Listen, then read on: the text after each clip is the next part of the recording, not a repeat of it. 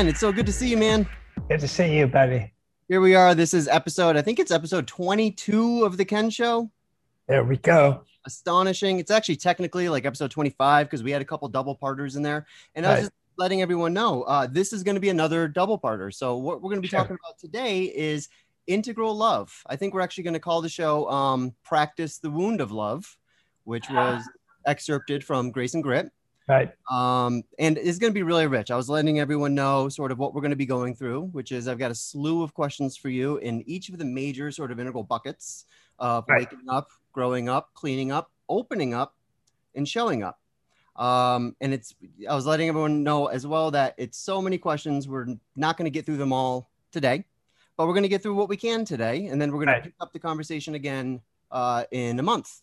Right. So I figure let's get started, Ken. And you know, I, I think a great way to get started is actually um, to talk about this amazing film that was just released, which I and I think this conversation is going to kind of bring us into the heart of the discussion today. Um, Right. But I want to talk a little bit about Grace and Grit. Yeah. Um, so you know, we've we've been. Uh, let me just. I'm sorry. Find my notes here and catch up. Uh, here we go. So yeah, so um, I wanted to let people know that I actually wrote a uh, a short review of the film myself, which um, I sent off to Sebastian Siegel pretty much immediately after watching. Um, I was, you know, I watched the film, Ken, and I just You found myself. that. yeah, I'll, I, I've got a portion of it. I, I will. I'll, I'll, I'll read a chunk of that. And you know what was interesting, Ken, was just feeling into the state that the film um, evoked for me. I mean, it was a really, really powerful state, and I found myself for the next three hours just contemplating what I had just seen, and um, it kind of culminated in this appreciation that I sent to Sebastian that night. And I've got a few paragraphs from it um, that I'll share right now, Ken, and then I'll let you riff on a little bit. Um, so basically, what I said was, uh, postmodern movies are self-referential. Post postmodern movies or integral movies like this one are capital S self-referential. The directing style of this film seems to be holding a mirror to consciousness itself and how we remember our own lives, not to mention how we remember our favorite films. Not as a linear sequence from A to B to C like an Avengers movie, but as a poetic flow of contrasting scenes, feelings, interactions, and tones, all constellated by our own interior patterns of meaning making and projected onto the empty screen of witness consciousness. This is how the film presented itself to me as a purposeful series of shifting memories. And behind and between every scene, both love and ground shine forth. Every scene, every transition, every fade to black and fade to white is lit with radiant emptiness. Love and transcendence, death and liberation, passionate equanimity. These are the central themes of Grace and Grit that caused so many people to fall in love with the book. And I'm so satisfied with how they came through in this film. Absolutely love this, Sebastian. It's a precious gift that you just gave, an absolutely stunning tribute to Treya, to Ken, to love, and to ground. So that was my short review, Ken. And I'm just wondering if you have anything, you know, any reflections that you wanted to. Sure. Um, and we'll be getting into a lot of the details of this as we proceed. That's right. But my general thoughts of the film was first of all, I watched it with um, a certain amount of trepidation.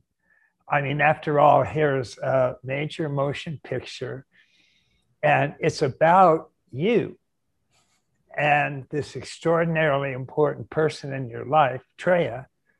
And so you've got these two extraordinarily important people, persons that are being displayed in film.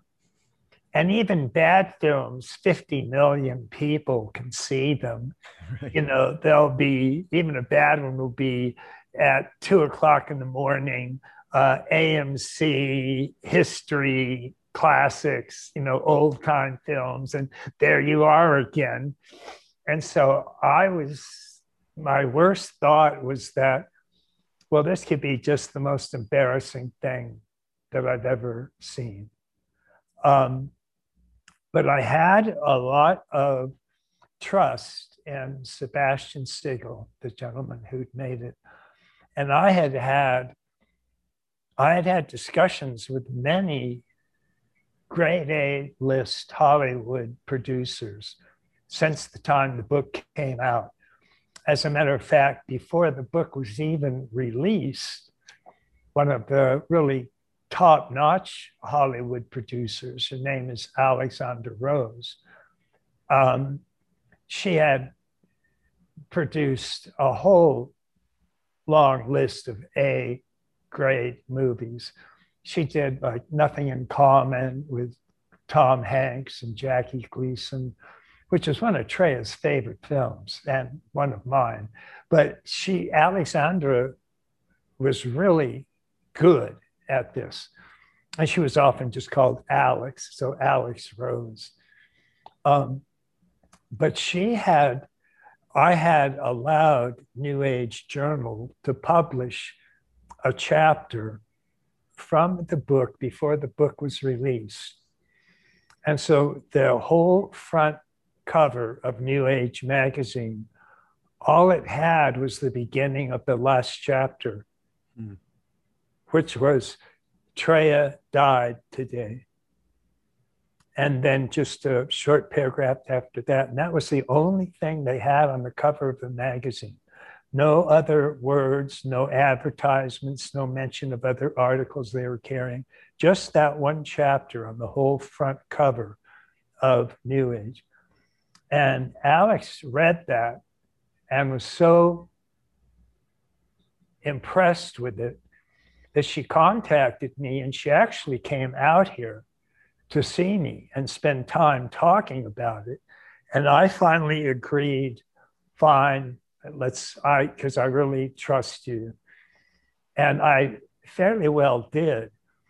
And then so she took the book and started to attempt to make a script out of it. But she kept having trouble doing it and i think one of the reasons is that this is a little sort of a side detail but i think one of the things that made the book interesting and readable was that Treya had throughout her life, basically, and certainly throughout the whole time that I knew her, used to take 10, at least 10 or 15 minutes a day and write something in her journals. And it was her digestion of some important thing that had happened during the day, or maybe she read something that she thought was important and she wanted to include that, or eh, something like that. And it turned out to be, she had a stack of journal notes about that big.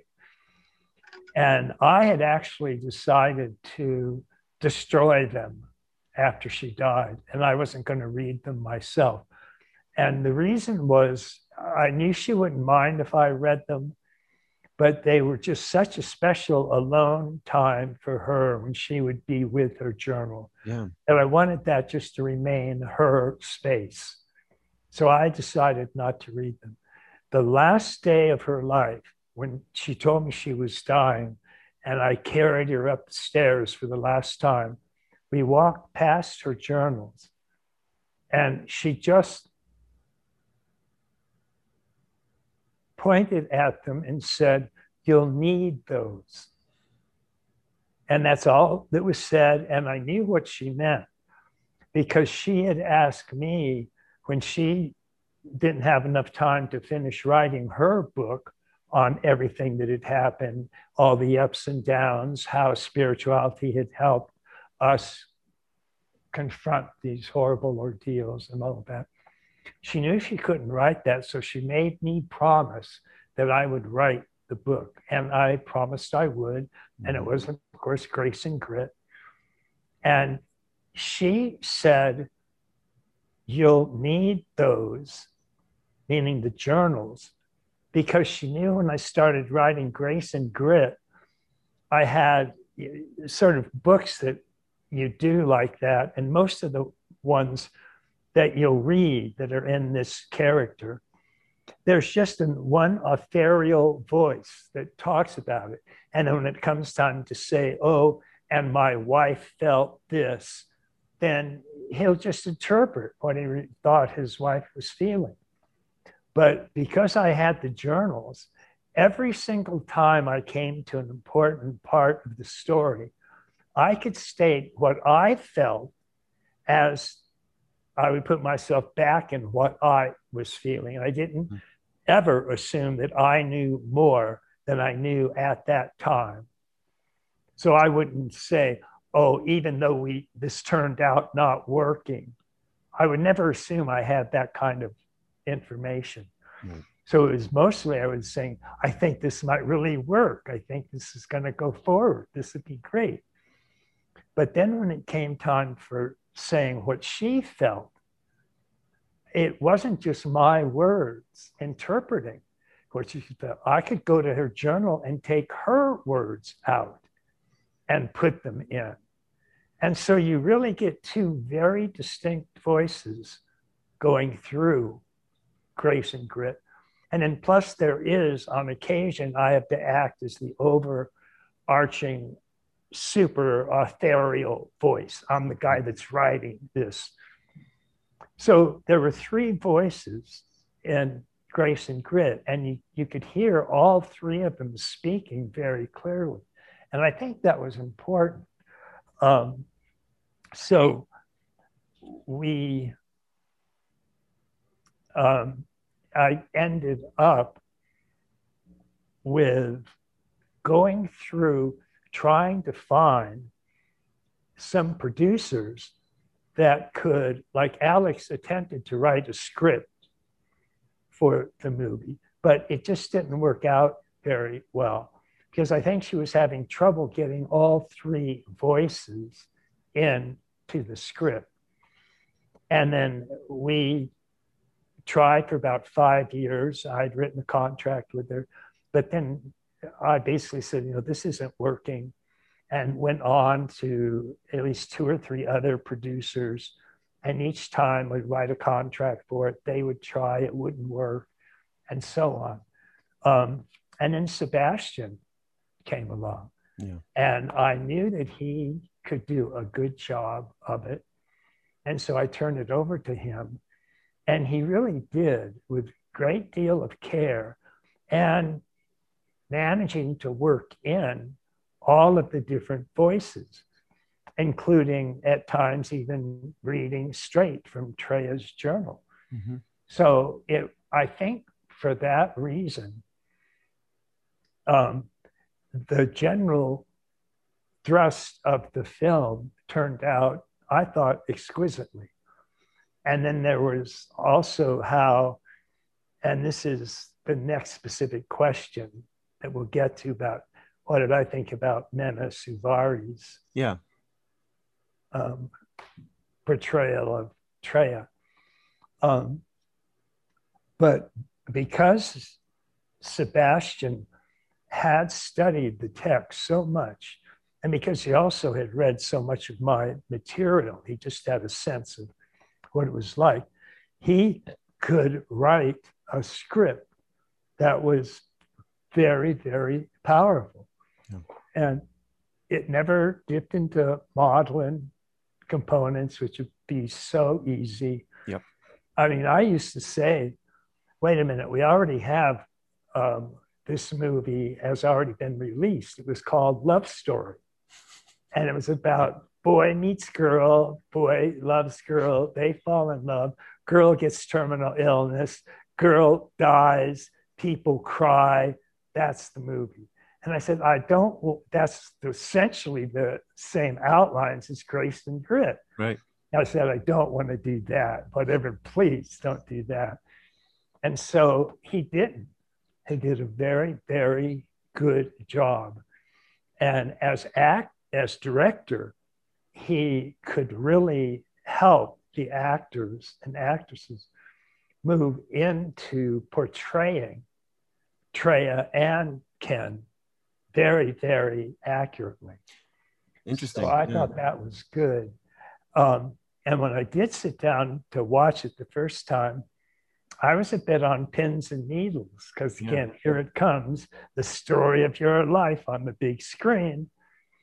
And any big boo boo or anything that looked really soppy or stupid or even self aggrandizing any aspects of yourself that could betray um, is going to be in print forever. And like I said, it's going to be shown on nightly, old time, you know. Um, maybe didn't make it to be a huge bestseller, but it's still fine for a early morning archaic um, film. But I was on balance very happy with it. Mm. And one of the things that makes me feel that that's not just my own response um, is that I've heard now an enormous number of feedback on the film. And they're all universally very, very positive. Mm. So I knew it wasn't just me and my film. Wasn't it great seeing me up there? Um, I was just glad to get through it without getting horribly embarrassed. Right. So once that was over, then I could look back on just how good Sebastian had to do a film that I wouldn't get embarrassed by. And that sounds like just a negative, oh, I saw no negatives in the film. And it could sound like just a negative colored um, feedback on the film. But just to say there was no negatives was itself a huge positive. Right. And so after I went through it the first time and then got to think about the positive aspects of it, that, that's when those really came to the fore. And any um, any of the times I've gotten in discussions with the film, like we just had one with Sebastian Siegel and Marianne Williamson and Deepak Chopra yep. and that kind of thing. Um, they all reacted in a very positive manner. And so I felt very good about how it's done. And I'm not um, flinching when I hear, oh, we're showing it at this Speak Film Festival or stuff like that. Right. They're already doing that and they're already getting a lot of awards for it. That's amazing. Yeah, Ken, when, when the film was was released, um, you know, there was there was a period of time between when the film was released and when I actually got a chance to watch it, right? It was about a 24 hour cycle before I got to watch it. And all I felt in that 24 hour period was just this incredible vulnerability. There was an mm-hmm. incredible, I mean, all around. So there's a vulnerability on behalf of Sebastian, who's about to release this thing that, you know, this labor of love that he's poured himself into, releasing it into the world, into, let's just say, a very, very cynical culture that, as I often say, tends to define its tastes in negative space, right? I don't know what I do like, but I sure as hell I'm going to tell you what I don't like. Right. That's how much so much of our sort of critical culture um, is these days. Right. So you're releasing this, you know, this this um, again this beautiful. It's just dripping with authenticity and with meaning and with you know just sort of this has this transpersonal current running through it and you're you're delivering it into this deeply cynical culture so there's one layer of, of vulnerability then there's the vulnerability that you know Mena and stuart townsend must have felt you know i mean people are going to be judging on how well they inhabited these roles and portrayed these characters. And then there's your vulnerability and there's so many layers to that ken because all of a sudden this story is now being judged right yeah. and it's there's several different kind of layers to that story that's being judged i mean people are judging the film for what it is right so that's one version of the story then you have the book version of the story but then you know i was also really feeling into ken that there's another version of this story which is just yours right? I mean, you have a set of memories and a set of experiences with Treya, much of which made it into the Grace and Grit book. But I mean, anyone who's been through any kind of trauma knows that there's certain elements of that that you're keeping to yourself, right? There are certain parts of that story that are just yours and hers, and no one else needs to know about it. And so I feel all of these kind of layers being put into the spotlight all of a sudden. And you know, I don't think it was any surprise at all that we saw like the the glib New York Times review that we saw, which I thought that review was hilarious, Ken, because they walked into every criticism that you've ever had of New York right. Times. You famously say that New York Times and you know mainstream media as a whole, but particularly the New York Times, has exactly two categories for spirituality: either religious fundamentalism or New Age wackery. And when they have something like this that they don't know you know what category right. to put it it kind of drives them crazy a little bit right. you saw you saw the same thing with um how you know my other two films uh, that I love the most that sort of work with these same themes, The Fountain and Cloud Atlas. Critics didn't know what to do with those movies either because right. there was again this strong transpersonal turquoise right. current running through it, and they're just like, ah, this is. Right. I guess new age wankery. We'll put it over there and write it off. Right. Um, so I thought that was interesting is seeing sort of the tone of some of the cynical mainstream response versus the actual audience response. You go to Rotten Tomatoes and look at the audience reviews, and it's got like a 95% score or something like that um, you know, the people with the eyes to see absolutely love this movie. Um, yeah. And the people who can hear sort of those subtle, transcendent themes and currents that are running through it are are have a deeper appreciation for this film than right. someone who doesn't have those reference. Right. Um, so it's you know I, I just remember feeling that that vulnerability and that vulnerability was also you know what I think prompted me to ask the next question, which you kind of got into a little bit. Sure. But you know, one of the things, Ken, is that I've known you for like 20 years now, right? I mean, I've for most of my adult life, I've I've known you. Yeah. So when I watch a movie like this, it's fairly easy for me to gauge, like, you know, how did Stuart do? Did he personify Ken? Did he inhabit the role? And it's oh my god, yes, it was kind of uncanny. he had these like little subtle yeah. I don't know, gesticulations that just like yeah. so reminded me of you. Like he did a really good job. But when I started to think about, you know, Treya's character, how well did Mena capture Treya? I'm like, I have no idea. All we have of Treya is this one video.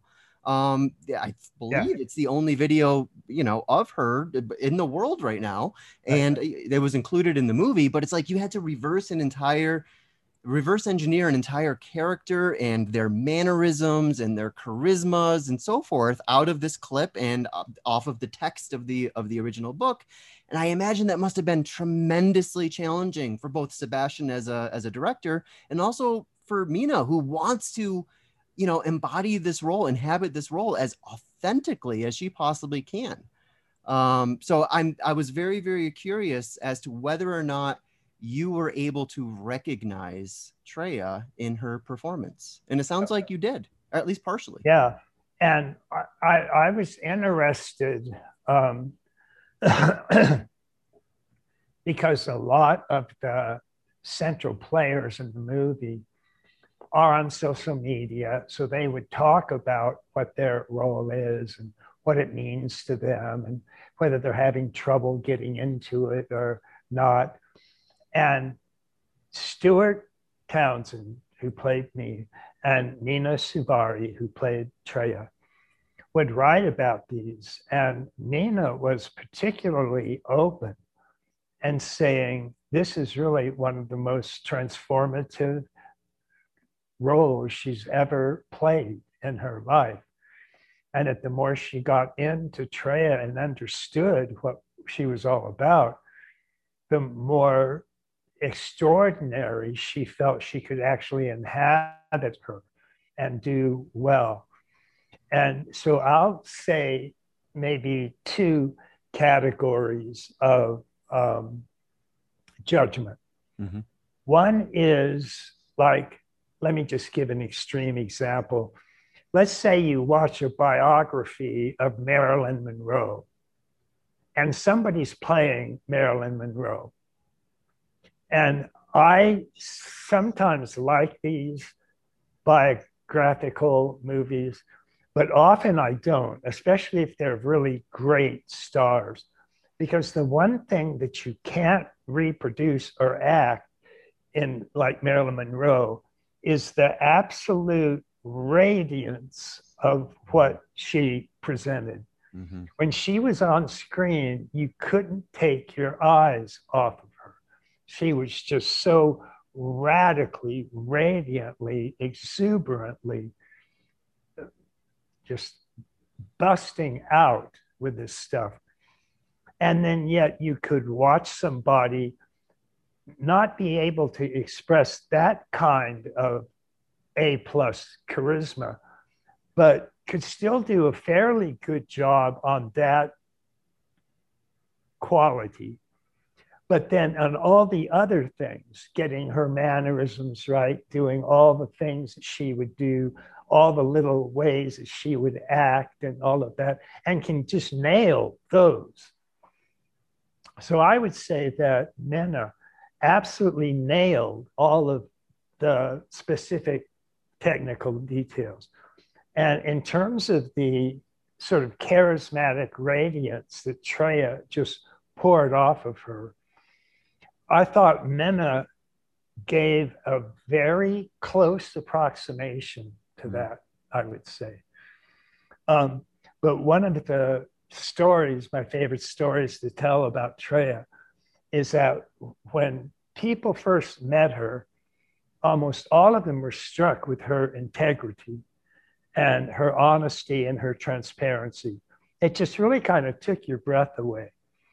And we used to, when we were going to maybe study with a particular Buddhist teacher, we'd get in line to go up and get blessed by the teacher and uh, have them say a few words to us or something. And I was generally first in line and I'd get my blessings. And then I always stood aside and watched their how they reacted to Treya. And they this happened like nine out of 12 times. The teacher would just kind of be taken aback mm. and go ahead and go through the motions. And then he would always turn to his assistant and say, Who was that? Like, because he was so taken right. by the depth of her integrity and her transparency. Um, that is something that nobody could repeat or play. So I understood that, and I really wasn't looking for that. Um, but for all the other aspects, um, all of her mannerisms, how she would act, how she would react, how she would cry, how she would be joyful, all of those were right on the mark. Mm. And I didn't feel that she was off base once in her entire performance. Wow. So I was really glad. And, and just in terms of her performance, I told Sebastian, the director and producer of the film, that I thought she should get at least nominated for an Academy Award. Yeah. She really did that good a job. Yeah, it was exquisite. Uh, portraying her. Yeah, it was exquisite. Um, Again, hearing you talk about this reminds me of you know some of the early conversations you used to have back in the Integral Naked days with Julia Ormond and with Saul Williams about this whole concept of an integral actors studio. Um, you know, and, and I think one of the things that you would talk to them about is how, you know, when you are a performer and you are trying to capture a role like this, well, let's just say Marilyn Monroe, like you said, you will never be able to imitate someone else's shine, right? right. Someone else's transmission. You can't, you can't sort of imitate that as an object out there that I'm going to sort of, you know, rehearse and, you know, try to right. do my, my, my best kind of version of your only option as an actor is to find that shine within yourself and let it radiate and right. it's going to be a different it's going to be a different right. flavor of shine you're never going to be have the same charismatic transmission as Marilyn. Monroe, but you might be able to tap into something that is bringing you to a similar space in yourself that you're then able to release right. and to share. And people will notice that um, in your performance. Right and I th- that feels like a really uh, again just a a challenge, a huge challenge for any actor that's going to be taking a role such as this. And it actually shows, I think, how much juice there is still in this whole idea of an integral actors studio. And, you know, just in terms right. of helping us embody comprehensively as much of a character as we possibly can, as much of their cosmic address as we can, and then sort of supplementing it with some of our own when we need to. Right. Yeah. I think that's right. And I think that Mena Suvari um, although she wasn't exposed to a lot of these ideas before she took up the role, she started getting into them. Mm. And particularly because she started getting into Treya. And the more she read her journal excerpts, and the more she got to know what was going on and heard the story, she really got involved uh, deeply in portraying this role. And I thought that was great. I really did. Yeah, I remember a similar story from when uh, Jennifer Aniston was considering uh, doing the role. And this was, geez, 10, 12 years ago or something yeah. like that. But I, I remember you telling stories of Jennifer Aniston and I think it was right. Brad Pitt, like reading right. to each other. And that's really what it seems to be. You fall in love with these characters and you, you, you want to emulate, you want right. to really sink into this. And again, just allow their shine to kind of permeate, you know, your own being so that you can, you know, be that much more of yourself. Um, yeah no it's it's it's really powerful how how texts like this really draw us in and you know actually make us want to be better. They they they they make us want to bring more of ourselves um, online which is right. one of the beautiful aspects of, of Treya's story particularly right. as you as you captured it. And it's often one of the really high praises for an actor when he's playing a role is that they'll say he disappeared into the role. And that is taken as just the highest possible compliment you can get. And as Mena studied Treya more and more, she was able to disappear into Treya more believably and more believably, even though without that major charismatic component, uh, she did just by learning it and reading about how people would react to Treya and learn that she could, when she started disappearing into Treya, that was what she was trying to disappear into. And I think she did, like I say, on balance, a really superb job. So I was just delighted to see that um, because that was the one I was most worried about I figured out, well, if the guy screws me up, I can live with that. Right. But let's don't screw Treya up. Right. And I had known Mena Suvari as an actress for quite a while. I had seen several of her films, and I just loved her. She was just this very sort of off kilter, different type of actress that I just found her riveting. So I was delighted to see her work out as well as she did. Beautiful.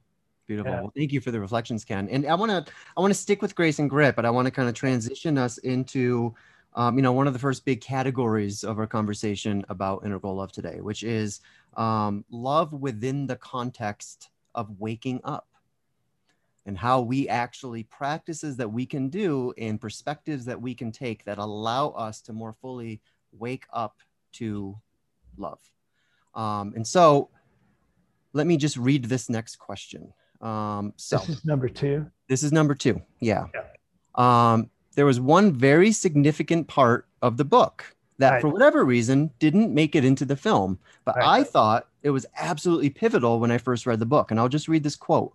It's so it's become a very famous quote, Ken. But um, yeah. But let me just read it. And there, there it was that was exactly why she had so insistently asked me to promise that I would find her. It wasn't that she needed me to find her, it was that through my promise to her, she would therefore find me and help me yet again and again and again. I had it all backwards. I thought my promise was how I would help her, whereas it was actually how she would reach and help me again and again and forever again, as long as it took for me to awaken. Unquote. It's such a beautiful quote, Ken, and brings us right to the heart of our conversation today. I was hoping that you might unpack this a little bit and speak about that intersection between our finite love in the relative temporal world and the timeless love that radiates from behind and beyond all things. Right. What exactly did you mean when you said that you got it all backwards? Right. Um, Treya and I met in um, Frances Vaughan and Roger Walsh's house.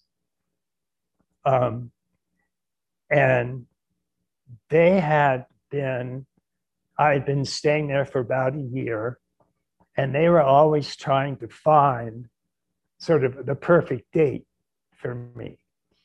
And so Roger tended towards, let's say, Playboy type models.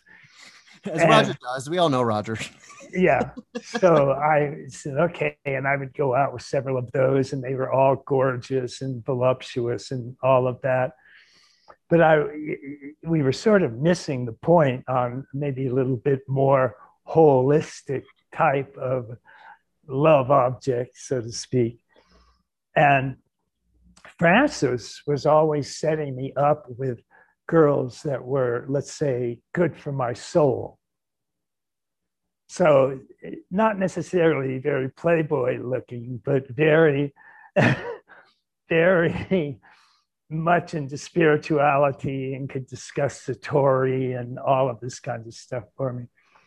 And after kind of a year of getting both of their suggestions, I had sort of given up. And then one day, Roger Walsh came in. Again, this is after about a year of them setting me up with dates. And he says, I can't believe it. I can't believe it. I've got the perfect woman for you.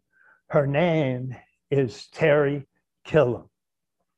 And Terry was what Treya's name was before she changed it. So what I was thinking when I heard that was, yeah, I've been there. I think I'll take a skip on that. Uh, but thanks a lot. And then three days later, Frances Vaughan came in and said, I can't believe it. I've got the perfect girl for you. Her name is Terry Killam. and I just, my mouth just dropped open. And the first words out of my mouth were seriously, I looked at Frances and I said, I'll marry her. This had to be an absolutely gorgeous, Playboy gorgeous woman who was good for my soul. And that, how could you not want something like that? And um, the next couple days, I talked to them, had them call her. She had given up on dating. Um, she hadn't accepted a date in like two years. Um, and I was, in effect, giving up on the process because I wasn't having that kind of good luck. But we got together and ate dinner at Sam Keen's house, which was Sam Keene was a fairly well-known psychology today writer, and he lived in a very nice home over on Muir Beach, which is a small beach area on the other side of the bay. And there were a lot of nice houses there, and he had a nice one. So we were eating dinner, and we finished eating dinner and went out and sat down on the porch looking out at the ocean. And at one point, I just sort of automatically put my arm around her. And what happened was, well, maybe I should preface it by saying I'd been practicing Buddhist meditation or various forms of meditation, Buddhist, Zen in particular, and Tibetan Buddhism for about 20, 25 years. I'd had several you're not supposed to say these kinds of things. But I'd had several Satori waking up experiences. Um, and when you have a Satori, one of the things that you feel is that your self identity expands to the entire universe. And that's your capital S big self or big mind. And it embraces everything that's arising. And you are that. You are all of that. So I had had a couple of those and I knew what they were. And when I put my arm around Treya, I there was this instant, almost electrical shot running through my body. And it was as big a Satori as I had ever had. And I felt just absolutely one with her and one with the entire cosmos, literally. Um, so-called cosmic consciousness, unity consciousness, ultimate divine oneness. And I was so taken by it because it was so strong and so unexpected that I just sat there for almost 15 minutes and didn't move. Finally, I got up enough capacity to talk. And I looked at her and I said, Has anything like this ever happened to you? And all she said was, No. The same thing had been going on in her that was going on in me. Mm-hmm. And this was a profound connection of love at the deepest level that I had ever experienced it and the deepest level that I could imagine. And this is from, again, all of my readings of the world's spiritual traditions. So that love became a constant background source of our togetherness for all five years. And uh, through all the ups and downs we went through, we still could always fall back on this unchanging, ever present, infinite love. Mm. And that was always um, something that we really counted on. And it really kept a lot of difficulties that we had to go through, particularly all of her chemotherapy, which was torturous and absolutely sadistic treatments. Um, plus, she had to have several surgeries as she kept getting recurrences of this cancer. The cancer, by the way, when she was first diagnosed with it, and she was diagnosed with cancer 10 days after we were married. And the average maximum lifespan of that type of cancer was five years. And but that meant more likely it was one year, two year, three years, four years. But a few people would live to five years. The survival rate with this cancer beyond five years was 0.0%. In other words, that's what you're looking at. We did everything right and we got five years and three months. So that was at least something. Yeah. Um, but that the difficulties that we had to deal with, including going to the Janker Clinic in Germany, as Treya kept having re, um, recursions.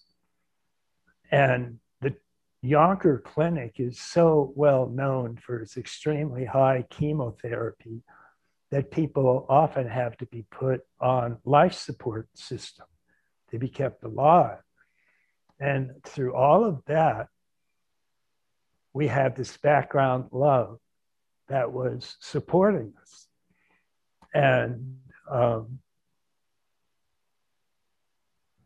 it was also a hard period for me because I had been writing every day of my life for some 20, 25 years before I met her. And as men often do, I sort of defined myself as my job and my profession. So when I thought of myself as who am I or what am I, it would always come up, I'm a writer and I write on this and I write on that. And I had to stop writing in order to take care of Treya. And for the first year that I did that, it was extremely hard for me. But then I had kind of a break and switched around and just stopped identifying with being a writer and started um, what's often called selfless service. Mm-hmm. And this was something that I had, I knew about, I'd written about it, but I hadn't really had a full body taste of what a selfless service meant. But I switched over that second year, and for the next four years, I was selfless service. Not, I wasn't writing. I just basically spent 24 hours a day taking care of Treya and all the different things we had to do. Um, and so when, and it was obvious to me that we had that love. For whatever reason, it was a, we're going to talk about second person mm-hmm. love in a second. But this was an example of second person, infinite love. And so the truth of the matter is, we were doing it for each other. And that was just the mechanism of it. It was a joint, interconnected gift that we were giving each other. And the last month that she was alive, she started saying, because I had whispered in her when we got married, I'd whispered in her ear, I've been looking for you for lifetimes. I promise I'll always find you. And in the last months of her life, that promise kept coming back to her. And she would repeat it often. She'd say, You promise you'll find me. And I go, Yes, I promise. But what I saw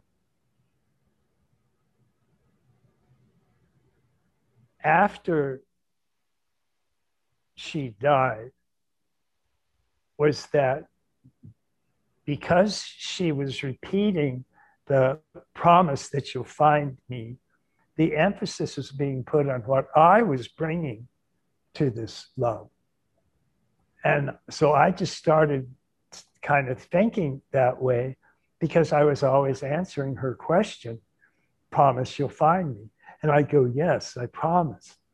So I got just a little unbalanced about how well,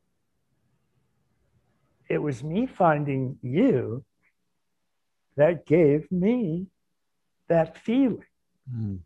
of connectedness to an infinite love. And so that's when I started realizing that her always saying, Promise me you'll find me, um, wasn't that I was bringing this ingredient to the infinite love, but we both were. And so she was actually reaching out to get me to understand that she was bringing this to me just as much as I was bringing it to the occasion. And that's why I said I had it backwards that it wasn't just I was bringing this to her, but that she was bringing it to me. Yeah. And that's exactly the truth. So I had let it slip into almost the opposite that I was bringing this to this relationship. And that was, I said, that's where I got it exactly backwards. that she was bringing it to this love connection. Um, and that was really a turnaround for me. Yeah. Um, and so it made a big difference in how I connected with her and continued to have this connection with her after she physically died. That I felt just this absolute overpowering oneness of love and connection and consciousness and energy. Um, and as a direct, immediate experience, that stayed with me for at least a month after Treya died. And usually, if you have those kinds of strong experiences, they'll stay with you a few hours or a few days, maybe a week or so. But this was a straight month. And it faded into about six months after that as I continued to just ingest, take in all of the stuff that she had given me. And that was a powerful, powerful period for me. And I really felt that she had, you know, the Tibetan Book of the Dead maintains that when you die, you get plunged into the first realm you get plunged into is a completely expansive, infinite consciousness. And if you've practiced during your life, then you can recognize that state upon death and you can become one with that enlightened mind. And then if you don't see it, you can track down from the causal into subtle, and then peaceful and wrathful deities will come by and all of that. And then if you see those, you can latch on to the bright colored forms of them and get access to a Buddha heaven or someplace like that. And then if you miss that, you contract again down into gross realm. And there, if you're a boy, you see a man and a woman making love, and you step in to try to separate them and particularly push the man away and embrace the mother. Very Freudian stuff. And then you are immediately born according to which of those you latched on to. And if you're to become a girl, you go down and you do the same thing. You try to separate the parents, and only you latch on to the father. So you really are born a girl. So out you come as a gross boy or a gross girl. But I was convinced that when Treya died, I mean, I thought there was actually a, a moment where I heard a huge snap in the room. And I thought, I actually ducked. It was so loud.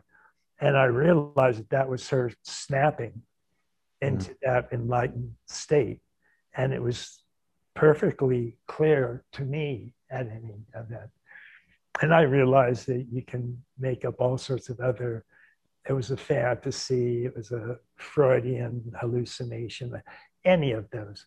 But none of them really struck home with me. None of them really hit right. And I felt that I had really been transmitted that same awakening state. And that's why I stayed in that state for so long. Like I say, upwards of a, a month, actually. So that was the important point of me realizing that I wasn't just the one that was bringing this to the relationship. She was. Yeah. And then I had it, in a sense, exactly backwards. Um, and that was the important part of that love. Um, and it was a love that, from the moment we really met, at Sam Keen's house where I put my arms around her. And Treya used to always call it after that. She says it wasn't love at first sight it was love at first touch. And that's essentially what it was. Um, and that was the bedrock of the next five years of our life, right to her death as an enlightened state. Um, and so, well, when we get to spirit and second person, I'll talk about how hard that yeah. understanding hit me. Yeah. No, Ken, thank you. That's um a, a, gorgeous response. Thank you. And you know, it's clear to me as I hear you talk, Ken, that um the role that you were performing for Treya of selfless service, yeah. that continued long after she passed. Yeah.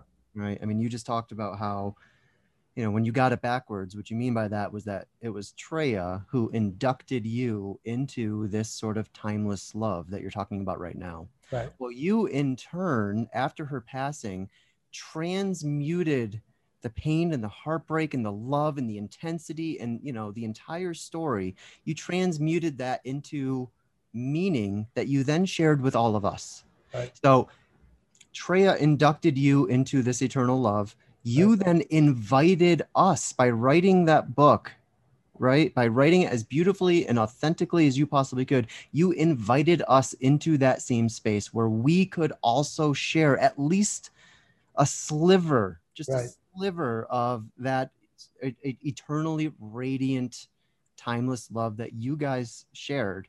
Right. And I think that it, you know, I feel it right now in my heart. Um, yeah. You know, it continues to shine, it continues to radiate.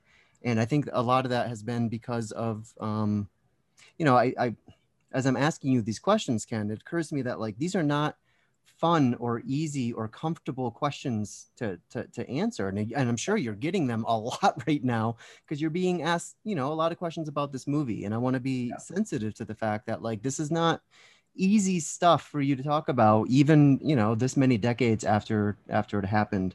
But right. yet here you remain um you know uh giving us these these beautiful reflections. And you know hearing you talk about this ken what it does is it it it makes me appreciate the story that much more. It draws me in that much more. And you know just like i said to sebastian in my email that night it actually makes me feel closer to you which after knowing you for 20 years that in itself is um, a real gift yeah. um, so you know again i just want to thank you for for responding to these questions um, as as you know with sort of the openness and the vulnerability and the authenticity uh, that you did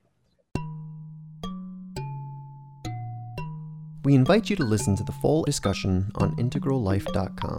Sign up today as a supporting member and get your first month for only $1. Just visit integrallife.com for more details.